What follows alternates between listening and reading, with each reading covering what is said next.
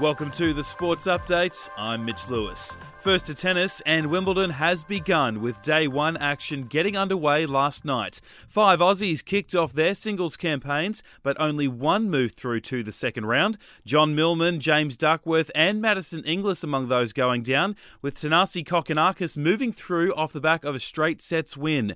For his troubles, he'll now take on Novak Djokovic, who won through in four sets. Tonight, Alex Minaur, Nick Kyrgios, and Daria Saville all play their opening matches.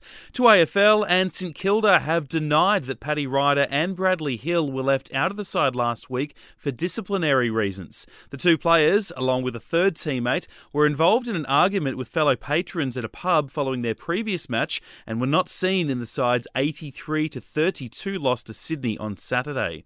Tonight we'll see Geelong's Tom Stewart front the AFL tribunal over his charge of rough conduct on Richmond's Dion Prestia.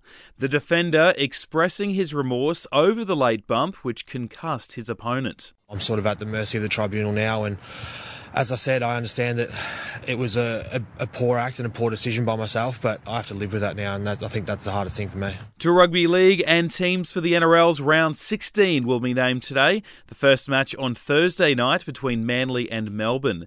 While in Origin, former Blues captain Paul Gallen says he doesn't expect many changes to Queensland's lineup for the deciding match of the series, despite Sunday night's 32 point loss in Game 2. Speaking on 100% footy, Gallen says the Maroons didn't have the right mindset, knowing they had a second chance in Game 3. Queensland had 56 missed tackles. That's a lot of missed tackles in the game of rugby league, particularly at that level, so they'll want to fix that up. I don't think they've got a lot to make a, change, a lot of change, and I don't, I don't think they will. To cricket, and our Aussie Test side will train for the final time today ahead of tomorrow's start to the first match against Sri Lanka. Meanwhile, England claimed a 3 0 series win over New Zealand, winning last night's match by seven wickets. And no luck for Aussie surfers Sally Fitzgibbons, Isabella Nichols, Connor O'Leary, and Callum Robson, all knocked out in the quarterfinals at the Rio Surf Pro. That's the latest from the Nova Podcast News team. We'll see you tomorrow for another episode of the Sports Update.